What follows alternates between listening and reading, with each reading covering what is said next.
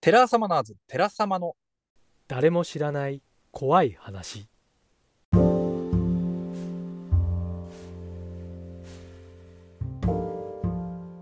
皆さんこんばんは。テラサマナーズ、テラサマのポッドキャスト、誰も知らない怖い話のお時間でございます。よろしくお願いします。はいおは願い。いします。ございまして、テラ様の、えー、怪談語り、お手元でございます。よろしくお願いいたします。そして、はい、あの正義執行するあの YouTuber 夕暮れかゆです。よろしくお願い します。確かにね、ちょっといろいろ突っ込みどころが満載なんですが、はいえー確かに、かゆさんは弟さんとね、ユーグレス、かえーケツーさんと YouTube やられてるんで、まあ、YouTuber ってのは分かりますけど、はい、えっと正義を執行するって、そんな活動されてましたっけあの自称詩人系 YouTuber ですから、僕今最近、あの、詩人逮捕系 YouTuber 捕まってますよね、結構ね。 名前は出しませんけど。だ出せませんけど、なかなか騒がせてますよね、世間を。いなかなかね世間騒がせてすごいなと思ってます。や、でもなんかやっぱりその自分たちのそのね、コンテンツのために、はい。まあある意味やらせじゃないですけど、まあ結構過激な過行激動なをこととね、もうなんかなりりふり構わなくなっちゃってうるん。ところで、なかなかこう、ねえ、そこうねう、と闇が深いですよね。そうね当初の目的とは外れてしまってるのか、それともそれを目的に最初から考えてたのかわからないですけどわ。からないんですけどね。そうだから、なんだろうな、人に迷惑がかからない範囲でやらせは、私はうん、結構ありだと思ってて。そうですね。例えばこう私1日100回ぐらい行ってるんですけどこの話はあのどっこい翔平チャンネルがこう最近ずっと見てまして あの、僕も見てますよ。あの 面白いですよね、面白いですね。まあ、ホストドキュメンタリーなんですけどね歌舞伎町うの、ん、そうですね。で、まあ、強烈なキャラクターのホストとかいて、であれも、まあ、多少台本だったりあってもいいんですよ、うん、うんまあ、見てて楽しいしその台本があるってのがこうわかあるかどうかわからないレベルなんで、うん、はい。それだったらいいんですけど、あまりにね、ちょっとこう、うん犯罪まで行っちゃうとね、そうね、やっぱり、ちょっとモラルに反してしまってるとね。そうね、まあ確かに大きく過激な方がさ、うん、あの、炎上系の方がまあ人は集まるでしょうし、うん、視聴回数とかね、そうね。数字になってしまいますから、どうしても市場主義に。はい。その方が人は見るんでしょうけども、うん、なかなかこうね、考えさせられますよね。そうね。まあ、僕らもちょっと気をつけなきゃいけないなって思うところはありますね。YouTube やってないけど、やってないけどね。やってないけど、こううん何かね、こう炎上してじゃないけどさ、そうそうそうそう。そういうのねをこう考えるのはあんまり良くないかなとは。良くないですよね。やっぱりこう自然体でね、うん。はい、我々がこうできることをやっていかなければならないなと。詩人逮捕系 YouTuber の逮捕を見て思ったわけですよね。そうですね。僕も思いましいたや。気をつけなきゃなっつって。いもう気をつけようという、どこでね、どうずれるか分かんないんだや、よ。ほんとそうですよ。ねえ、ちょっと手こ入れなんつってね、はい変なことやんないように、ぜひね、リスナーの皆様も見てていただきたいんですけど。そう瞑想したら DM くれみんあの本当に ちそうね。ょっと気をつけろみたいなうちらが急にね、うん渋谷の喫煙所とかを徘徊し始めたらこう危ないぞっていうね。そううん良くないよって、そうそうそう、そういうことをし始めないようにということなんですが、実はかゆさんね、はい、あのー前回のうん二人会、ほいほいえーのポッドキャスト聞いて、なんか気づいたことありますああもうすぐ気づきましたよおなんか気づきました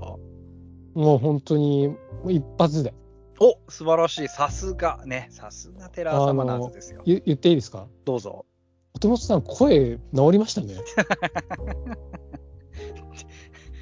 そうだけど違いますね 違います大外し、ああそっかおかもっしいなと前からなんなら治ってたし、治ってまし たっけどんだけ私に興味ないんですか。 いや、い実はやいやいやいやはいはい、うんえっ、と、我々のポッドキャストですね、ジングルっていうのを使ってまして、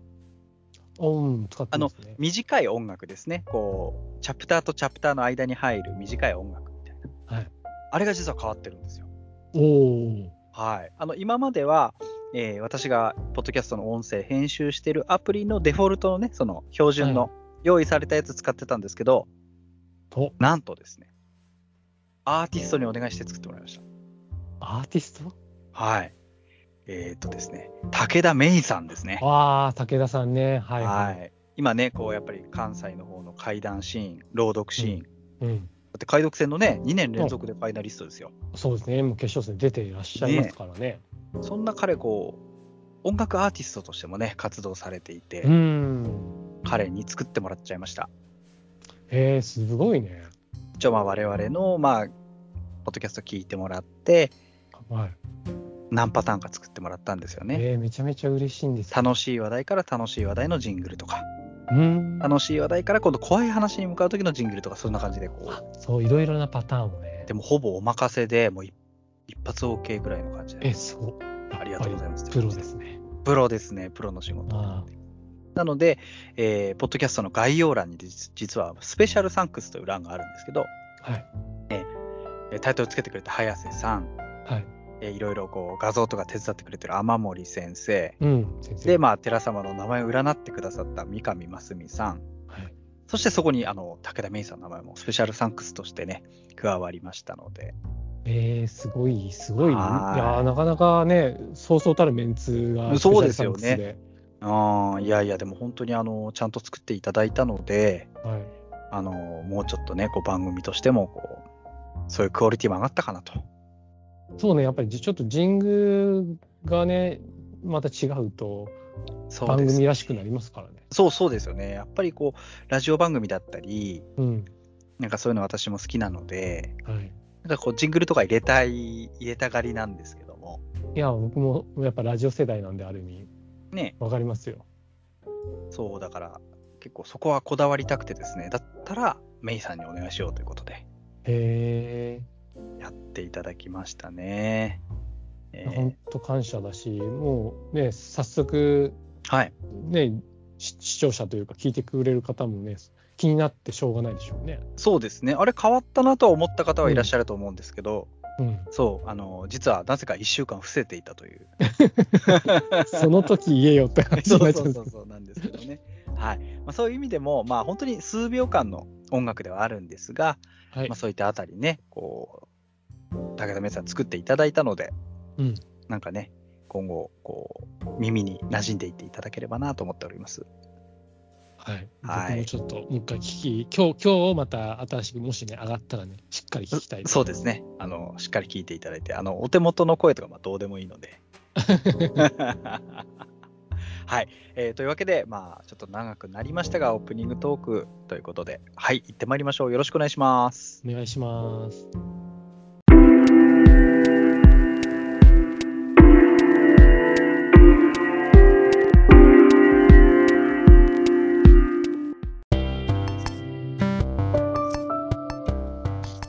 はい、というわけで、海優さんにね、最近ちょっと聞いてなかったなと思って、聞いてもいいですかあはい、大丈夫ですよ。マンスリー、竹書房さんの。うんうんうん。はい。最近いかがかなと思って、調子どうみたいな。いやーね、ほんとね、めちゃめちゃ手こずってます。あ、そそう、僕、めちゃめちゃ手こずってますよ、今回。うもうね、あの、大事なことなんで、2回言いましたからね、かゆさんは。はい、もう同本じこと当に大事す ぎて。え、今回の、えー、11月度のテーマなんですかえー、これ撮ってるのが11 10月ですけど、12月分12月分ですね。もうこ今年はこん今回のお題で最後。で最後。あ、なるほど。ってことは、年末に発表される感じですかね。そうですね、年末、まあ、12月の半ばぐらいに半ばぐらいかな。はいはいはい。えー、と、ちなみに、えーテーマは何でしょうテーマね、写真なんですよ。なんか、あのーどうなんだろう。テーマとして意外とこうし、写真っていうとね、そういう階段まもあね多いし、なんか、意外とネタとしてありそうですけどね。そう、僕も最初それをこう見たときに、うあん写真かって結構ああの探せばね、うんうんまあいろいろ伺えばあるんだろうなって思ったんですけど、うん。うん。やっぱりこのマンスリーってこう内容がこう多種多様じゃないですかその皆さん書いてる内容がそうですね。だからちょっとありきたりまあちょっとちょっと失礼な話のありきたりだとこう弱いのかなってちょっと自分でな思るっちゃほってど。なるほどね。あでやっぱり写真って言ってもいろいろあるじゃないですかその風景画とかさー集合写真とかね。集合写真とか、ね、旅行の写真とかね。いろいろあるんだけどうんやっぱこれをねいかにこうこ怖く怖い話っていうのがやっぱ難しくてそうか、そうか。そうあとは最近だとこう動画のキャプチャー的なものもそれは写真に入るのかって思ったりもして確かにそうです。写真になりますよね。切り出せば。もう一個そういう話をいただいたんですけど面白い。そう面白くていただいたんだけどそれが果たしてその写真、まあ、その映像にはな映像というか、まあね、うんにはなるけど写真っていう枠組みにはならないのかなとかねそういうこう悩んだりもしてまあでも結局映画映像っていうのはこうね歴史たどっていくと連続写真ですからうんうん超高速で写真がねそうだね、連続写真がこう再生されてるっていうあれだからうん、まあね厳密に今デジタル時代の映像が同じとは言えませんがはいそういう解釈も面白いんじゃないですかそうねだからねちょっとこれは面白いなって話があっておなんかも確かうガンガン書けそうじゃ ないですかそう今までの話けどやっぱりねなかなか難しいんだよね、へーこれも書き書き手にしかわからないのかもいしれやないけどそうそれは思いますもう私もその世界わからないのでうんやはり書き手の方なりのその苦労ご苦労ってのはあるのはねうんわかるんですけども。だからねあの最初聞いた時はもう何個も書けるかなって思ったんですよはいはいはい。もうねそういう話もいっぱいあるじゃないですか写真の話題って、そうね。うん、けどね蓋を開けてみたらまあいつもより少ないぐらいにしか書けてない状態で、ああ、そう。うん別にスランプとやっぱかじゃないんだもんね。今、かゆりさんはそ。うでもずっとスランプなん で僕あの基本的にずっとスランプなんでずっとスランプスランプはないんですけどはいはい。脱しないという。そう脱しないんですけどそうなかなかこ今回はそのぜ前回後悔だったのかなあのそう、テそっーマがねちの方が難しいです。よっぽど書くの難しそうですけどね。けどそっちの方が僕はすんなり書けたああ、そうか。ですね。こう、ままああねね、現象とか感情の方が逆に書きやすいとか。書き合わせがだから他の人たちは分からないですけどね、まあ、結構たくさんそのなんていうんですかネタがあって書けてる方もいらっしゃるのかもしれないのでそうですよね。何とも言だかえらないんですけうど、んあのー昨日皆さんもね、私も何度も言ってますが、やはりこう、マンスリーで、毎月戦ってる皆様って、うん本当に一月一本って世界じゃないんでうん、うん、そうね本当にねあの海優さんと雨森先生とかが喋ってる会話聞いてるとすげえなこの人たちって思いますからね。えー何本書いた今月みたいな。いや、2本しか書けてない、3本しか書けてないよとか言ってて、え、1本じゃないんだみたいなところがまず衝撃でしたね。ややっぱね怪怪談作家さんはやっぱ数を量産するのも仕事なのでなるほど。それも、やまっぱあり、ある意味、できなければならない部分もあると。その情報収集能力とはいはい。ねあとね形にする力形にする力とかやっぱりこう第一線で活躍してる先生方はもうそれが特級レベルなのでああ、なるほど。自分たちもそれをこう学んでやっていかなきゃいけないのかなとは思ってますねなるほど、なるほど。いやーね、だから、私はね、もう、書く方をやめて語、語りの方に、うん今、全突破してますけども、うんやっぱりね、それぞれ、こう、違いますよね。こう、戦ってはいるけど違うみたいな、うん、そうそうです戦いね。方がね。そう。あいやーだからねその両立できてるもう語りもその書き書く方も両立できてる先生方もたくさんいらっしゃるじゃないですか。まあ最近そういう方多いですよね。いや本当にも作う家さんがうんね、語りも、例えば朱雀門先生とかね、そうそうそうそうバリバリ語りの場出てバリバリですし園長さんもそうだしであのまあ以前寺様にも出てくれた若本先生も、もう若松さんも今ね。勢いすごいですし、ねあとね同期、まあ、あえて同期と言わ同期ではないけどあえてライバルと言わせてもらいますけどえ。はい。あの影蔵室先生とかね あはは 影絵像なんであえてなんですかせ線の話を持つ男ですかあらそうそうそうそう。だけどそれはすごいと思うんですよ。確かに確かに。やっぱりあのそうやって線の話をこうできるってこの言えるっていうのは相当なこそうのでやすっねぱり情報収集力なのでうん。すごいなと思やうっぱ強みとしてありますよね。うんうん。だから、その作家さん、こう、書く方の世界も、まあ、かゆさんにはライバルの方がたくさんいるでしょうし、はいそっちはそちらでね、やはりこう、うんこう常に戦いが行われ、戦いっていうとあれだけど、やっぱ皆さんそれぞれね、試行錯誤と努力をしてねま、すよね。そう、だから、うん、そっちはマジで任せたって感じになっちゃうんですけどね。そう逆に僕ももうそっちは任せばって思ってますからね、このとこに。ま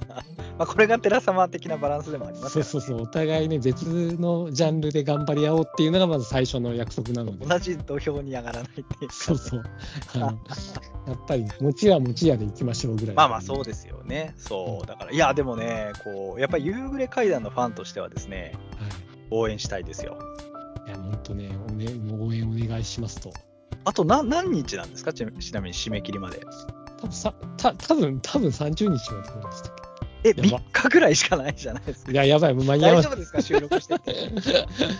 やばい。まだ時間はたっぷりあると思ったのに。俳優さんは、あの、あれですから、あの、連続投稿記録が途切れてないわけですよね。そうですね、まだ。何年間続いてますいや、けど2年、2年ですよね。だすごいよ。二十四24ヶ月で、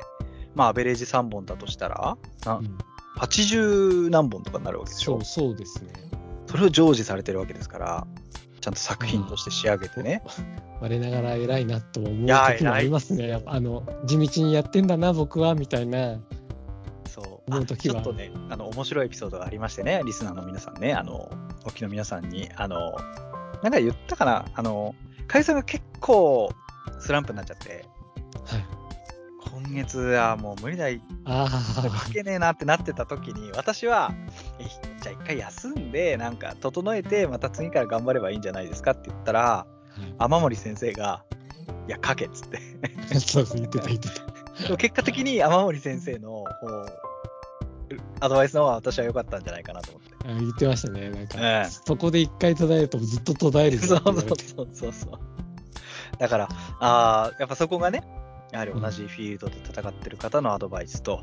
門外漢のアドバイスの違いということで、ちい ょっややとっぱ痛感しりましたね、あれは。あの時ね、そうレうんレレニちゃんの話をこう聞いて続けられてんだなと思いましたよ。大事ですよね。うんそうやってさ、戦友じゃないけど、うんうんなんかね、そういったアドバイスとか、まあ、時には葉っぱをかけてくれるようなさ、人がそうね。いてね。うんああ本当に僕は、まあ、天織レニさんには感謝してますから。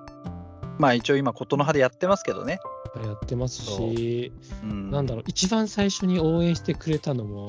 レニちゃんなんですよ。あららら、僕がまだセンスあります僕がまだ本当に、マンスリーにちょっとで書いたぐらいの時に、うん。ほんとノノートも書いてたんですけど、ずーっと。はいはいはいはい。その時に、本当に、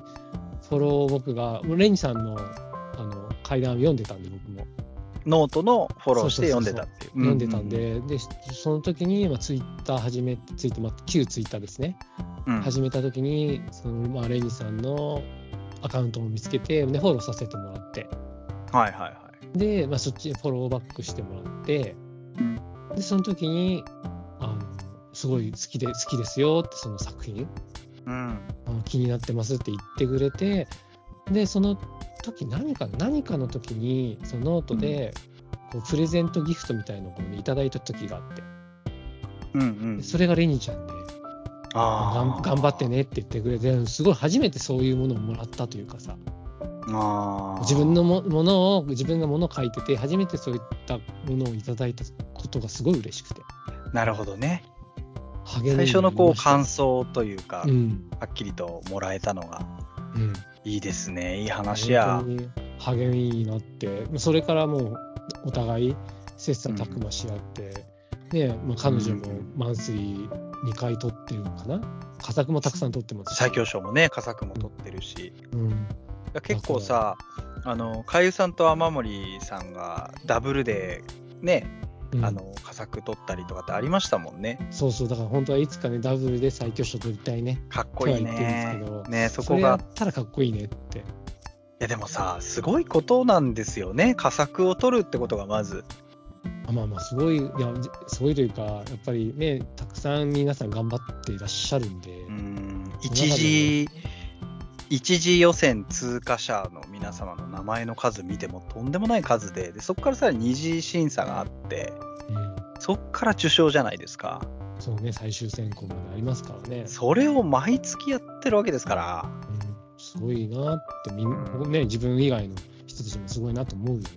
そうだからその語りのね賞レースっていうと1年に1回がいくつかあるって感じじゃないですか、ねあの通った通らないとかね勝った負けだってやってますけど、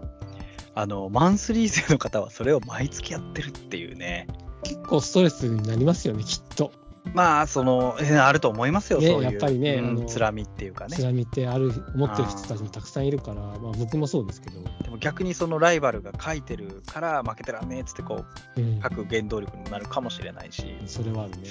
きっとねえいやすごい世界です本当にううんんあのーちょっとまた私事になっちゃうんですけど、はいまあそのね、夕暮れさんと雨森さんのそのね、うんあの、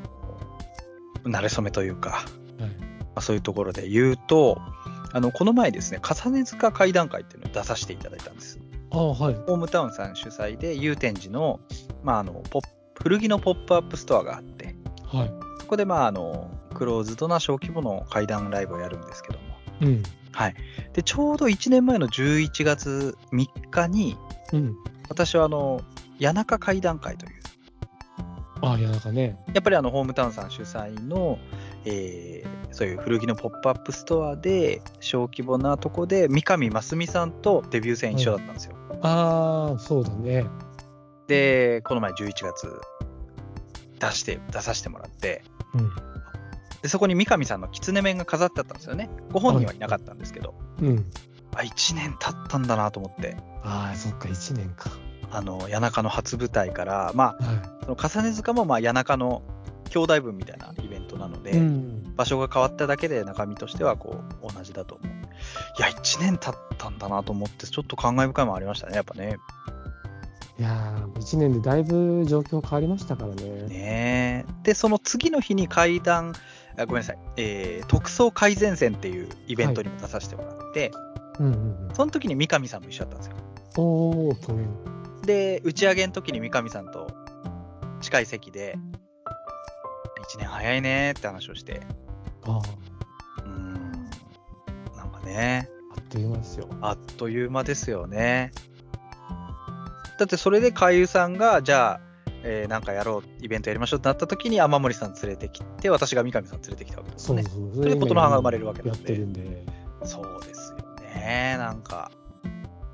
早いし、おもろいなと思いますね。ね気づいたら琴ノ葉も3回やって次4回目ですからね、 4回目ですからね。いやいやいやいや。なかなかね。はで、雨森さんと三上さんはまた馬が合ってるからね。いそうそうあの酒2人そうそうそうそうそう。なんかね、不思議ですよね、ご縁もね。そあのうこのご縁をね続けていきたいなとそうですね。だからそのデビュー当初からお互い知ってるって間柄だとね、まあ、私にとっちゃ三上さんなんですけど、ああそっかそっかそうそうですそうよね同じ舞台で初めて人前で喋ったっていうのはあるので、だから、かゆさんにとってのこう、まあ、雨森さん的なとこで、そうですよなんかね、いやいやいや、まあ、それぞれね、4人が4人で、まあ、切磋琢磨というか、それぞれの、まあ、ペースでね、うんやってますからね。あれないやなんかちょっと気づいたんですけどこはい。れ最終回かなんかですか なんか、まあ、あの最終回的なエピソードですよね。そうなんか急に俺なんかしんみりし始めてあのアニメとかさ、うんたまにありませんなんか、あれこれ今週最終回なのかなみたいな内容。そうそうあるあるあるだから今そんな気分でした、 あね、皆さん、あの、短い間でしたが、はいね、ちあょっとりがとうございました。あのジングルも今日で最後になっちゃうけど それはもう絶対ありえんゆう先生の次回作にご期待ください。っなっちゃうそれはても いううかさ、あの、せっかくメイさんがジングル作ってくれたのに、 最終回かよみたいなね。そうそう、それも本当にもう大激怒なんで、いやまあ、ずっと続けていきましょう。でも私ね、結構そういうしんみり系の話するの好きなので、ああ、僕も好きですね。なりがちなんですけどね、こういう話題に。いやいやい 哀愁漂う年や。齢そなうんでそう僕そうそらうもそうおじさんですからね。おじさんです、ね。哀愁おじさん ですから。まあ1年は早いという話早いでとすこねで。すよ。はい。まあというでも本当、かゆさん、頑張ってくださいね。ああと3日頑張ります。ねえ。3日で、まあ、何本書けるかというとあたりもね。で、かゆさん、本当楽しみにしてますから、かゆさんの本が出るの。あ私ももうね、首を長くしてが待ってますから。もう本当にいつ,、ま、いつになるかわかんないですけど、もう頑張りますよ。もしさ、かゆさんが本出したら、はあのまたちょっと書店回りましょうよ。い。まあ、そうだね。土佐まあ回けりしましょう。私、MC やります。ど実は結構オファー来てて、え、すごいじゃん。そうそう、何件か来てんですよ。たえだ、すごいじゃないですかそ。うそうそう、だから、まあ、そそその頃合い見計らって、要は、なんていうんですか、まあ、僕の、うんなまあ、何かしらがいつか出た時にお願いしたいなって思ってるんで、はいはいはい。ちょっと今は、あのあじゃあ、その機会があったらお願いしますとは言ってるんですけど、ごめんなさい。うん。うん、あのな何件かそういうお話はいただいてるんで、え、素晴らし実現でするために頑張りま頑張りまい。す。ねえ。ぜひとも。私はそこに乗っかりますから。はい、あの司会司会として司会と出し、して 出したろかなって、あの、司会兼あのマネージャーとしてね。大丈夫でして先出生てっもらつおっうかて、先生もう休憩終わりです、みたいな。はい、だから遅えぞっつって。 水買ってこいっつってタ。バコ、タバコ一本吸ってきていいですかみたいな。 そういうね、やりとりしましょう。ね、なんかそういうのもね。はい。ですね。皆さん、ゆうくれ先生の最新作ご期待ください。はい、いつになるかわからないけど。はい。はいまずは、ね、頑張って書いてください。ということではい、頑張ります。はいえというわけで、ゆうぐれさんのマンスリー報告でした。ありがとうございました。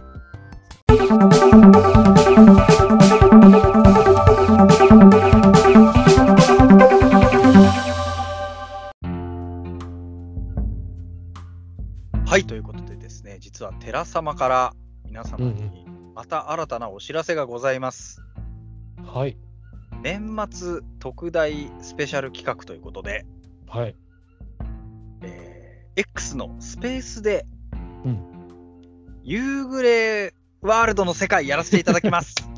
わあ、夕暮れワールドの世界始まるぞ。。はいい、始まります。これね、あの、夕暮れワールドの世界という名前自体は何かで出したり、うん。匂わせ匂わせしてたんですけど、はやります。い。やります。全く得体の知れない企画です誰が、誰も情報分かってない。分かってない。我々もよく分かってない。そ うそう。分かってない。えーこれどんなものかと申しますと、はい。えー我々以外の語り手の方に、人数はまだちょっと、えー伏せますが、はい。語り手の方に、夕暮れ海遊さんの作品をカバーしていただきます。はい。語りとして。うん。はい。それを、え 4, 人の方に語っていただいて、うんリスナーの皆様に、えー勝者を決めていただくというですね、そう。大型バトル企画でございます。はいはいえー私が、お手元が、えー MC 兼司会進行、そして夕暮れかゆさんは大会競技委員長ということで、はい。都協議委員長でも一番権力持ってます から。これは。ふんぞり返ります。もう本当にもう、あの、職権内容しまくります。まあだからあの、どなたが出るというのはまだ言えないんですけども、まあ、言えないんまあ、ですそがの方の語りに落とし込んで変換していただいて、夕暮れさんのこう会談を語っていただくという、はい夕暮れさんから会談提供されたみたいな感じですよね。そうですね。はい。なので、で夕暮れさんの作品を、まあ、4つか5つぐらいに絞り込んで、うん、そんな中から選んでいただくスタイルにしようかなとね。そうですね、選んでいただいて落とし込んでもらうみたいな。そうです。だから、えー例えば4つ夕暮れさんの作品があって、語り手の方が好きなのを選べるじゃないですか。はい、だから例えば A さんと B さんが同じ作品を選ぶ可能性もあるわけですよ。そう、そうなんそでれす。また面白いんですよね。それでまた、ある意味、また違う戦い方が始まるという。そうそうそうそうそう。だから面白くて、多分カフリオレ出るんじゃないかなと思ってます。うん、そうね、そんなにこの候補を多くはしない予定なので、まあ多分ね、この世で一番夕暮れさんの階段カバーしてるの私なんで、自負があるんで、ああ、お嬉しいですね。そうです。あの、なんだっけ。あの、鳴き声の話と、あはい男の子の海の話と、うんあとは、産声ですよ。それすごいねオテモルフォーゼでやらせていただきましたけど、産声。はいあれもね、いい話だからな。そうあのぜひね他の人にのそう。語りも見てみい。たいなっていう気持ちもあるしあの、おぎゃーのとことかがね、絶対そうで個性が出ますからね。出ますからねはい。そまたそそんなに僕の作品って基本長くないのでう。うんうんうん。本当、まあ、長くても本当78分だと思うんですようんうんうんだからサクッとこう聞けるしその演者さんもまあ、まあ、他の作品よりは楽にこう覚えられるんじゃないかなうん。カバーというかね。うんできるんじゃないかなとは思ってるんであの、カバーって人によって定義違うと思うんですけど、私は結構好き放題していいと思ってて。そあのーね、うんあの、ご本人の許可があればですけど、うんだから、そうですね。まあ、自分もそのカバーライブやった時に、あのー登場人物の性別変えたりとか、はいはそういう感じで結構好き放題やらせていただいたんで、いうんだからどうアレンジするかみたいなのもね、見どころですよね。そうですね僕のも僕の作品もぜもう基本はどんなアレンジしてもいいって思ってるんで、うんうんうんうん、だから好きなように自由にのびのびとやってもらいたいなとは思ってますねうん。だからあのタイトルを言わないで始めてもらいたいですよね。あそれはいいかもねね、それでこう、あ、これか、みたいな。うんあ、この人もこれか、みたいなのがこうか語り始めてわかるみたいな。面白いですね面白いね面白いあもちろんきちんと,、えーと優勝者の方にはは、えー商品用意しております。はいもう海遊さんね、ガンガン用意してます。僕が僕がもう用意しますし副賞もね、うん、2人で今考えてるのでそうです、そうです。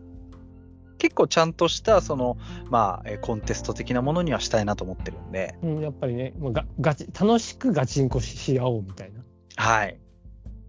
ですんで、まあ、優勝は誰の手にという感じですね。はい、あのーお聞きの皆様にぜひとも、あの、ツイッター X のアンケート機能を使おうと思ってるんで、はいぜひともリアタイでね、うんえっ、と、ね、多分ね、12月年末になると思うんですけども、年末になると思うんで、うん、ただ、こう、冬休み、仕事納めの、多くの方が仕事を納めた後の時期にはやりたいなと思ってますから、そうたくさんの人にねこう聞いて演者さんの演技を見て演技で語りを見てもら聞み聞いてもらうのか聞いてもらって、もう楽しんでもらいたいんでそうなんですよ、あの、海遊さんが勝者を決めるわけじゃないです から、そう僕はもう一切あの職権乱用って言いましたけど 一切ないです。これで海遊さんが決めちゃうと、またちょっとね、そあれなんですよ。そうそれはもうね僕は本当その中の一票しかそう、海遊さんもこうポチッと1回しか押せないという。押せないようになっそうてでるすそんうでですなってるので、いや、でも楽しみになってきましたね、こうやって話してるとそうね。そうやっぱね平平等だと僕もちょっと楽しみですもん。どうしますか、全員に断られ たら。もう優勝お手元くんです。 じゃあ、私が4回、そうディディフェンディングチャンピもう何の役にも立たない出来レースですよね、ただ。オン。ただただお互いのあれをね。そう、だから、海江さんがまず何の作品を、ね、その課題作として出すかですよね。そうですね。それはもう海江さんに決めてもらおうかなと思ってう。ん僕が決めてうん。でまあ演者さんは、まあ、僕がすごい好きな方っていうかこう語ってほしいなっていう方もあるのでこちらで選ばせていただく形で、もう海江さんにね、そこは一任しておりますので。ははい、い、夕暮れ回遊の夕暮れ回遊による夕暮れ回遊のための、はいえー夜になるとまさに夕暮れワールドの世界、これでもう本当き聞きに来てくれる人いなかったら、まあ、もう僕はもう途中で退出し ますよ。ふざけんなーっつって。いなくなっちゃうん だそうそう主催大が会大会大怒っ会ての、帰ねり、ましたみたいなねみちょが勝ったぞっつ って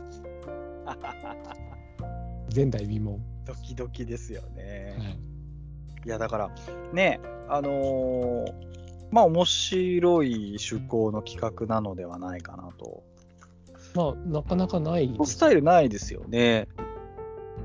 そうねないからなんかその個人的にはうんオはプトモルフォーゼやったのもあるんですけどいなんかもっとカバーってあってもいいんじゃないかなうーんそうだね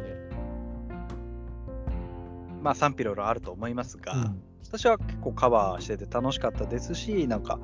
こう勉強にもなりましたし、ああそうなんだうん、やっぱこうどうアレンジするかとかすごく楽しいんですよね。うんうんうんそういうあたりでこうぜひねあの演者の皆様にもなんかもう好きなようにね楽しく語っていただきたいなと思いますよね。あーね僕もその自分の作品というかその取材したお話を書いてそれはを言葉にすること当然あるじゃないですかイベントとかで。いはいはい。けどやっぱり自分はその語りとしては本当にちょ本当に本当に未熟なんでいやいややっぱり語りがしっかりできてできる人にその自分の作品をやってもらうってなるとなんで完完成されたものを見れるみたいなああなるほど聞ね。けるみたい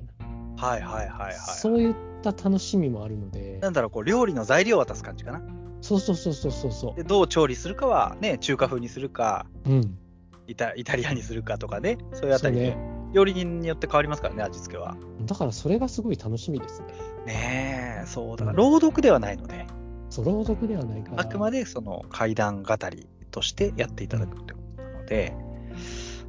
いやこうね今私あの候補者リスト見てますけどもうんなかなかの実力者揃いですよこれ。ああ本当ね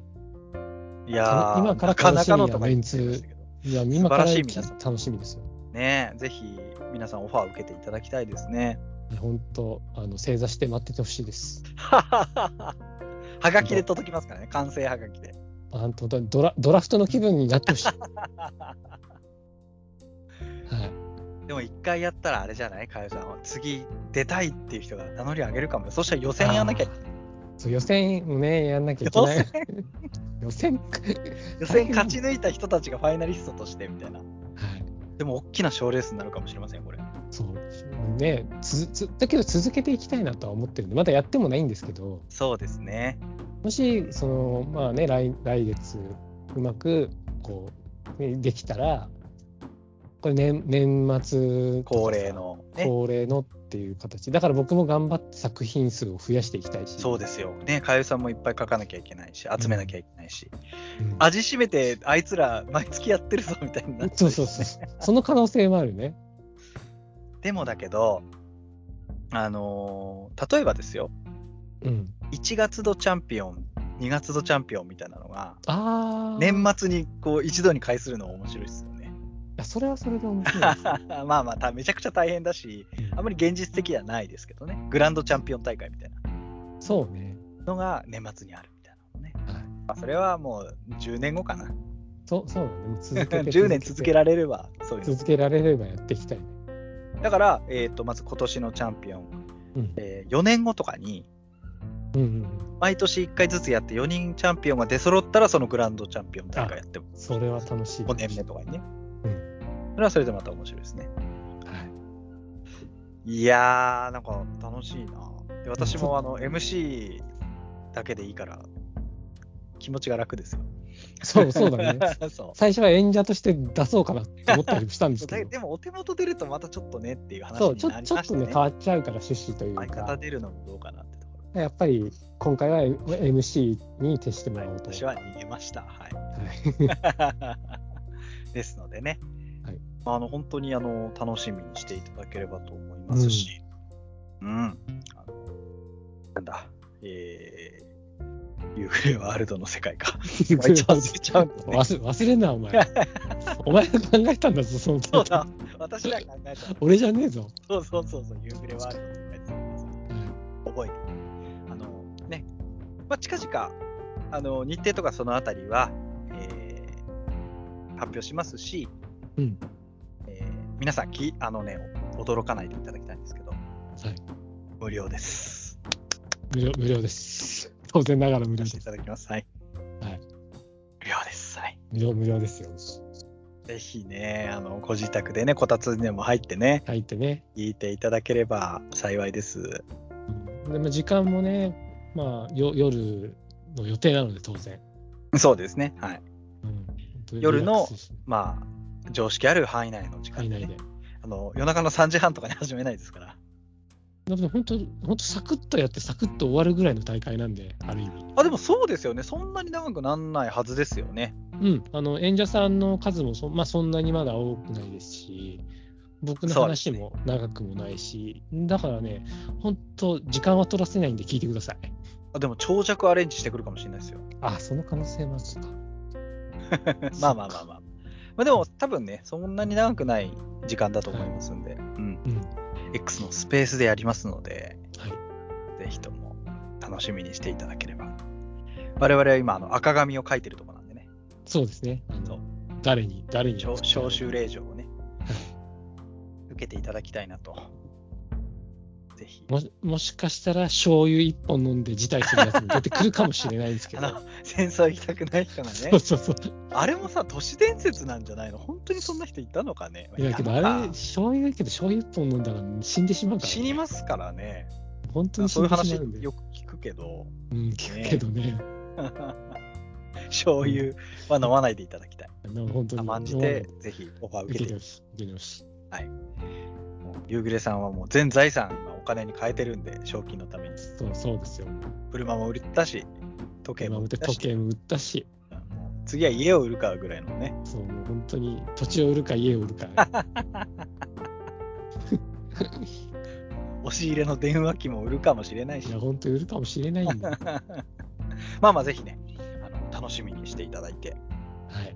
お期待ください。近々発表、夕暮れワールドの世界、よろしくお願いいたします。お願いします。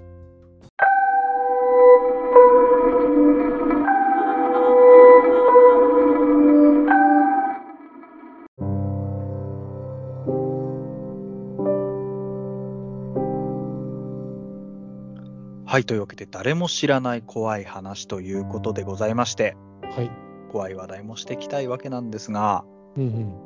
海遊さん何かありますかうん。ああ、けど今日ちょうどその写真をテーマにした、ね、マンスリーっていう話をしたので、うん。過去僕が聞いて書いた話をしようかなと思うんですけど、おお、ぜひぜひ。まさに写真。うんはい写真本当にオーソドックスなんですけど、うん。これ、その、岡澤さんっていう方のお話なんですけど、はい。そのまあ、男性の方ですで、その方、中学校2年生の時に自然教室的なものに参加したんですって、うんうんまあ、クラスで、まあ、学年か、で、山と川があるようなところに行って、うん。うん。で、川で、まあ、自由時間の時に遊んでたんですけど、うん。で、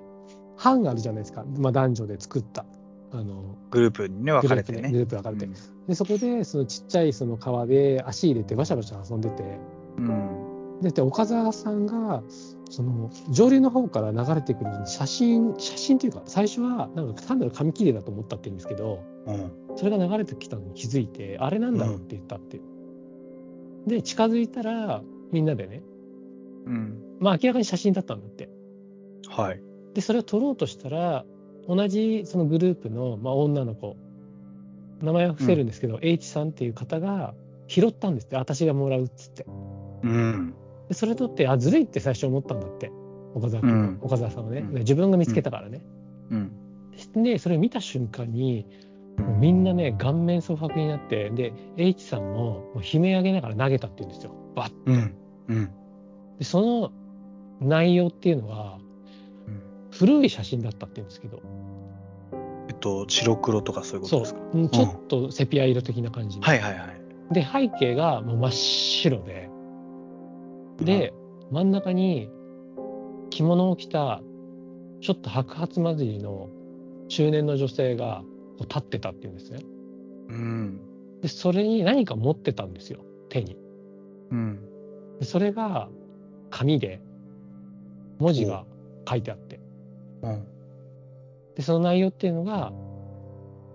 この写真を拾ったやつは首を吊って死にますって書いてあっておおーでそれを見てみんな青ざめてで持ってた H さんは自分が拾ったわけじゃないですかだからもう悲鳴上げながらやっぱ投げてそのまま下流に流れていっちゃったってでそれをまあ岡沢さんは見届けたって言うんですよ。うん。で最初流れはで、見えなくなった。そうそうそう。でやっぱ気まずい空気になったって言うんですけど、ね、自分が拾って、ね、彼女が拾っあ自分が見つけて彼女が拾ったわけじゃないですか。うん。けど、まあ、H さんいい子で「あ大丈夫大丈夫私全然気にしてないから」って言ってくれたと、まあまあ、要は気丈に振る舞ってくれたうんうんでその日は、まあ、バーベキューしたりとかキャンプファイヤーみたいなのをしてでそのまま楽しく過ごして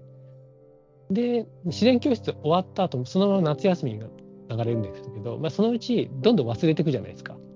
うん。うん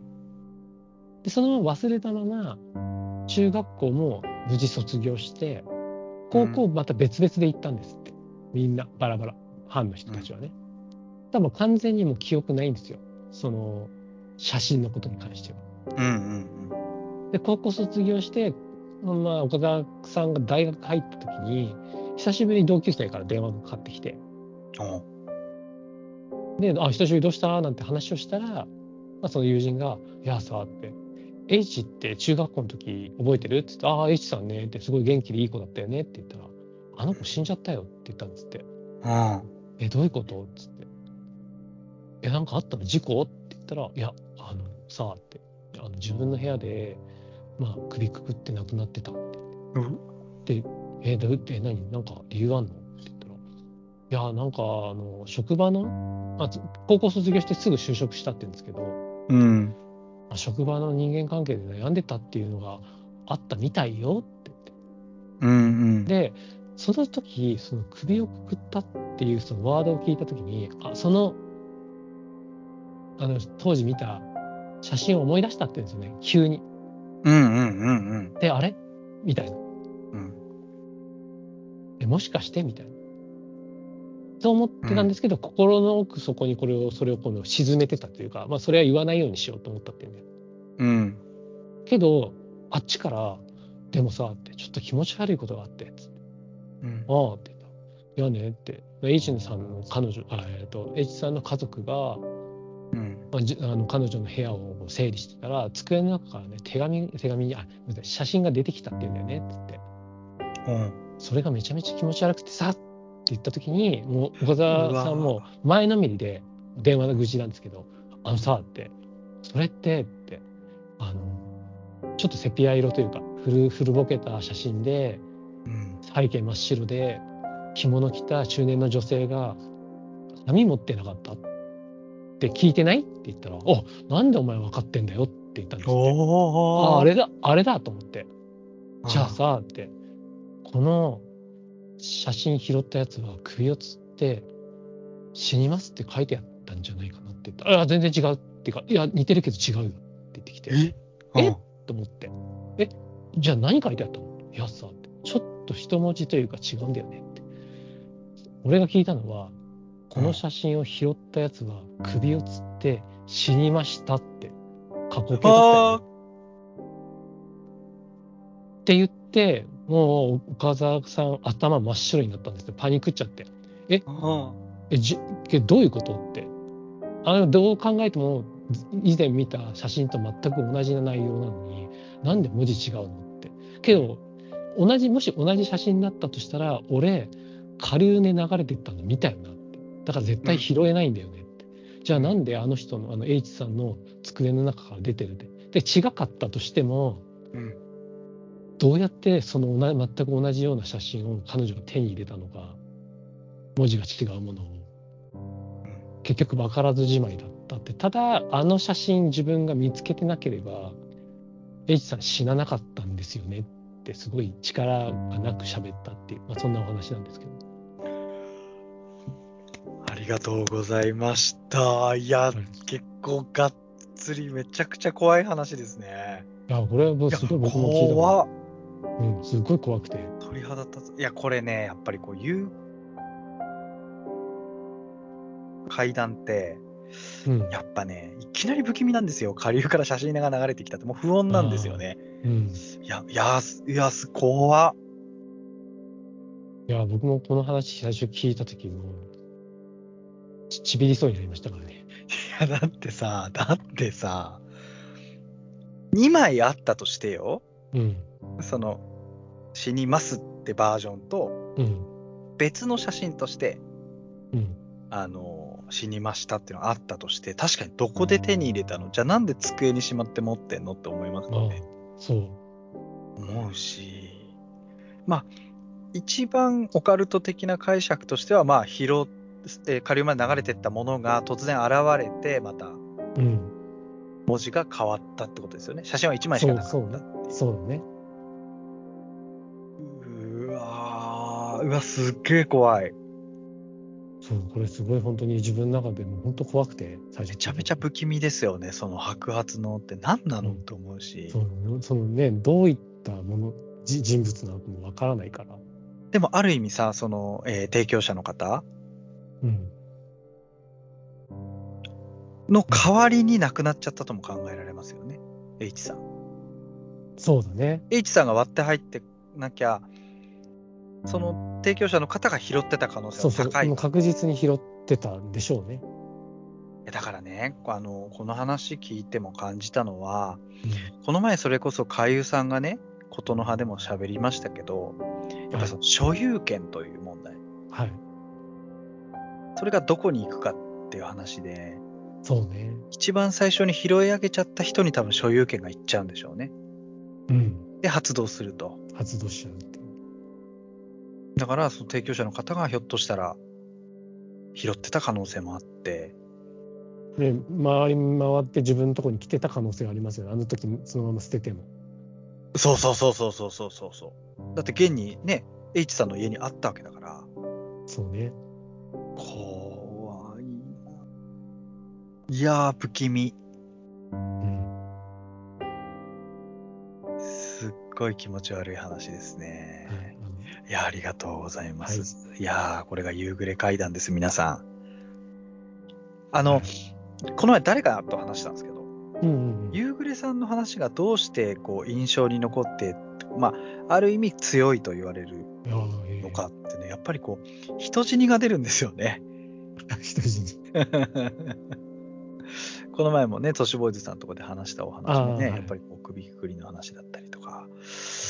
いや、なんか、いや、さすがですわ。いやーちょっとよよ気持ち悪いよかったですよかっいやた、です久々になんかゾッとしましたね。うんうーん、いや、なんか呪いの、まあ、ある意味、呪物的なものだったそのうでかすもしねれな写いし、真ねそれこそね、この前、その、三上真澄さんと会って話してた時に、はいなんか、あれ、夢に出てきたっつったかな、あの、くまちゃん人形の話。へあの顔のないっていう。えはいはいで、それを持ったし、えー持ってしまった人が、まあ、あの異常をきたしてしまう、うんとある人形の話をね、解散したんですけど、あのクマに顔をつけてあげればああ言ってた終わるんじゃないかって、あ言ったあそっかそっかそんなことを三上さん言ってて、あ、なるほどなと。確かにまあある意味くく供養じゃないですけどそうそうそうそうそう、そんな言い方してましたね。ううんその顔を作ってあげることで、あのクマちゃんはひょっとしたら、なんか救われるんじゃないかなみたいなことを。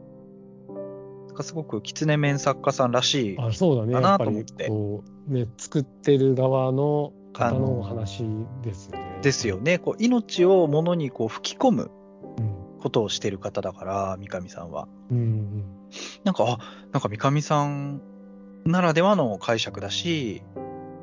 で、その解決方法もなるほどなとは思ったんですよね。そうねうん、あれもやっぱり所有権をめぐる話だったりっていう解釈じゃないですか、我々の中では。そうそうそうそううだねん、いや、面白いなぁ写真で言うと、それこそもう私何遍も言ってますが、はいえお笑い芸人の新兵衛ああですよはいそれ聞きましたねうんうんまあ、ちょっと表に出せないクローズドな心霊写真を彼は持ってるんですけど、うんはいその彼が語った話によると、そのとんでもない写真うんを、とある、割とちゃんとした、なんだろうな、位の高いとか、ちゃんとした、こう、お寺中に持ってって、見せたら、いろんなとこから人が集まってきて、そのお坊さんええも。うん怖いみんなでこう、なんかね、なんだろうや、やぐらっていうか、その、タワーみたいなの組んで、その上に、うん心霊写真を置いて、なんか供養みたいなことを一斉に始めたらしいんですよ。何人がかりで。うんで、それを燃やそうとしたらしいんですけどん、 1時間ぐらい燃えなかったんですって。ええそれはすごいこの写真それは恐ろしいんですけどとんでもない写真の、すく、あの、そとんでもない写真を写した画像を持ってて彼が。ああはいはいはいはいで、それを見るたんびに変わるんですよ。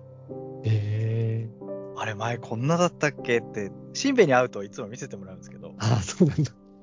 え、前と変わってないってなるんですよね。うん私と他の方が見てもちょっと違うんですよ。へえ見え方が人によって。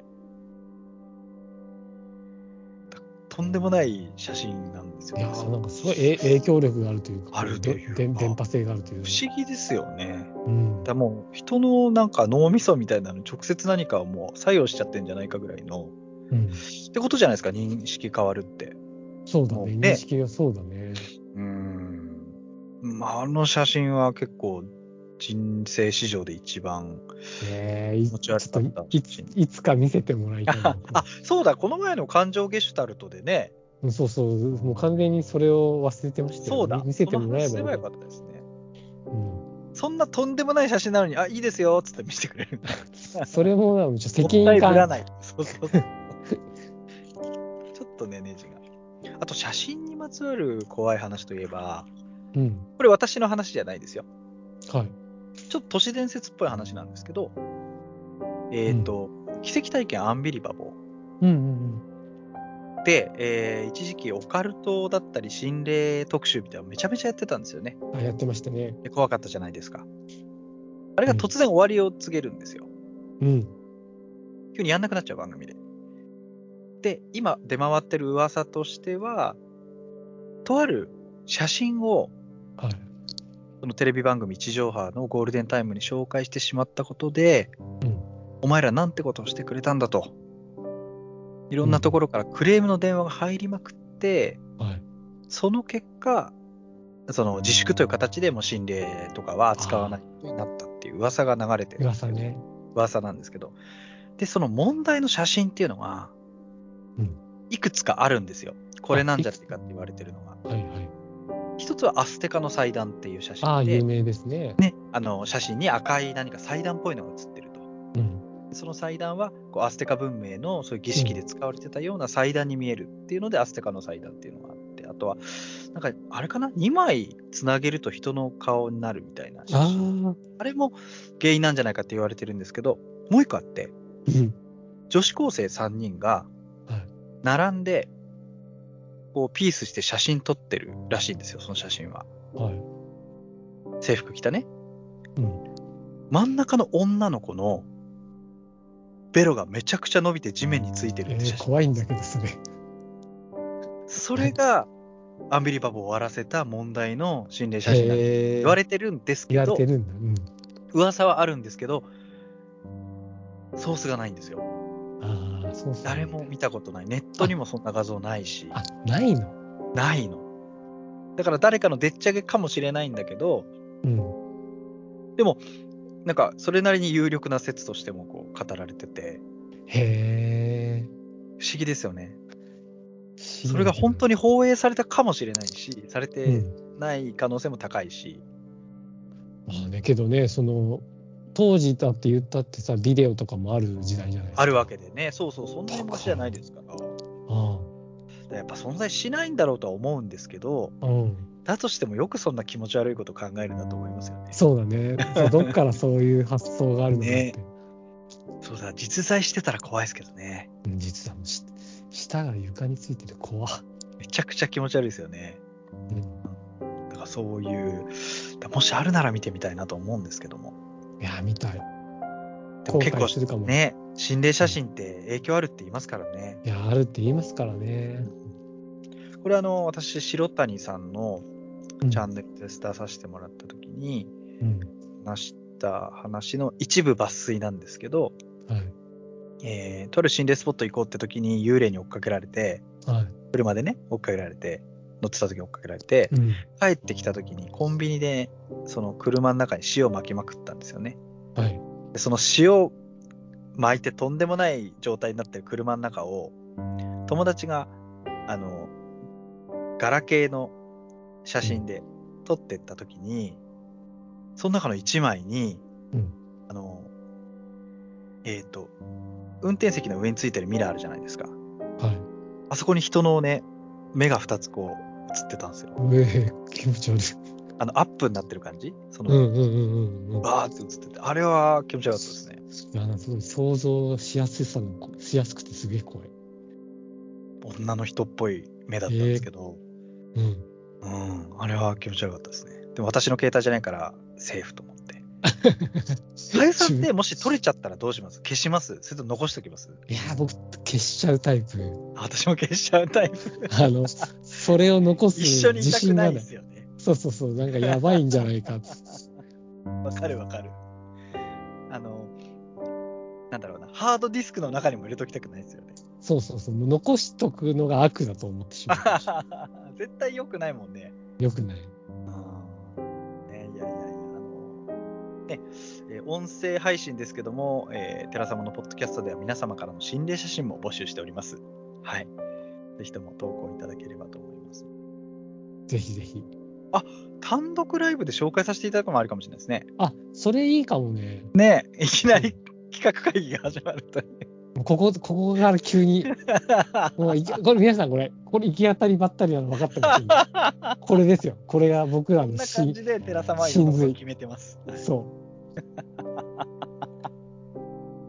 いいかもね、それねう。う。んいいかもしれない。だからぜひね、あの、ね、あの、あれば。お、お、寺様のアドレスかなんかに送ってくれる。そうですね、あの、まず DM でご相談いただければと思いますし、あの、差し支えない写真であればね、うん。配信もありますんで、今回は。はい。はい、というわけでございまして。いや、このままエンディングトークいっちゃいましょうか。あ、行っちゃいましょう。あのーはい、えーというわけで、単独の話題が出たというところで、1月27日土曜日、高円寺バンディットさんの方で、我々の単独ライブが、やります。やらせていただきますお。願いします。。はいい。ぜひともよろしくお願いします。で、12月1日から、えーチケット販売スタートということで、あと少し。あと少しですね。はい。なんですけども、中身はですね、かなりいろんな企画をやろうと思ってまして、うん、もうね、盛りだくさんでやってこうって。盛りだくさんでうん。いきます。まあね、2人で、こう、ずっとこういう感じでも2時間ぐらい余裕で喋れるんですが、はいそれをベースとしつつ、いろんなね、あの、企画もやっていきたいなと思ってまして。うん。で、あの、プロジェクターで映像とかも流せますんで、画像とかね、そうそうそう。はい。そこでもし心霊写真とかあればね。ね、いろいろこう盛りだくさんの内容でうん。やっていく予定なんで、本当にね。うんそう。だから、ちょっと楽しみにしていただきたいですし、ぜひね、あの、会場を足を運びいただきたいなと思っておりま して。絶対に楽しいです。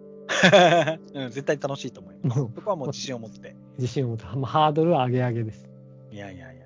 そこはね、まあ、あの、担保されてるのではないかというあたりでございまして、あの、ぜひともですね、11月、12月1日に、あのひょっとするとですね、うんまあ、あのちょっと手前味噌ではあるんですが、えーソールドアウトの可能性もあるので、まあ初日はさすがにないかもしれないですが、お早めにね、ぜひお、早めに。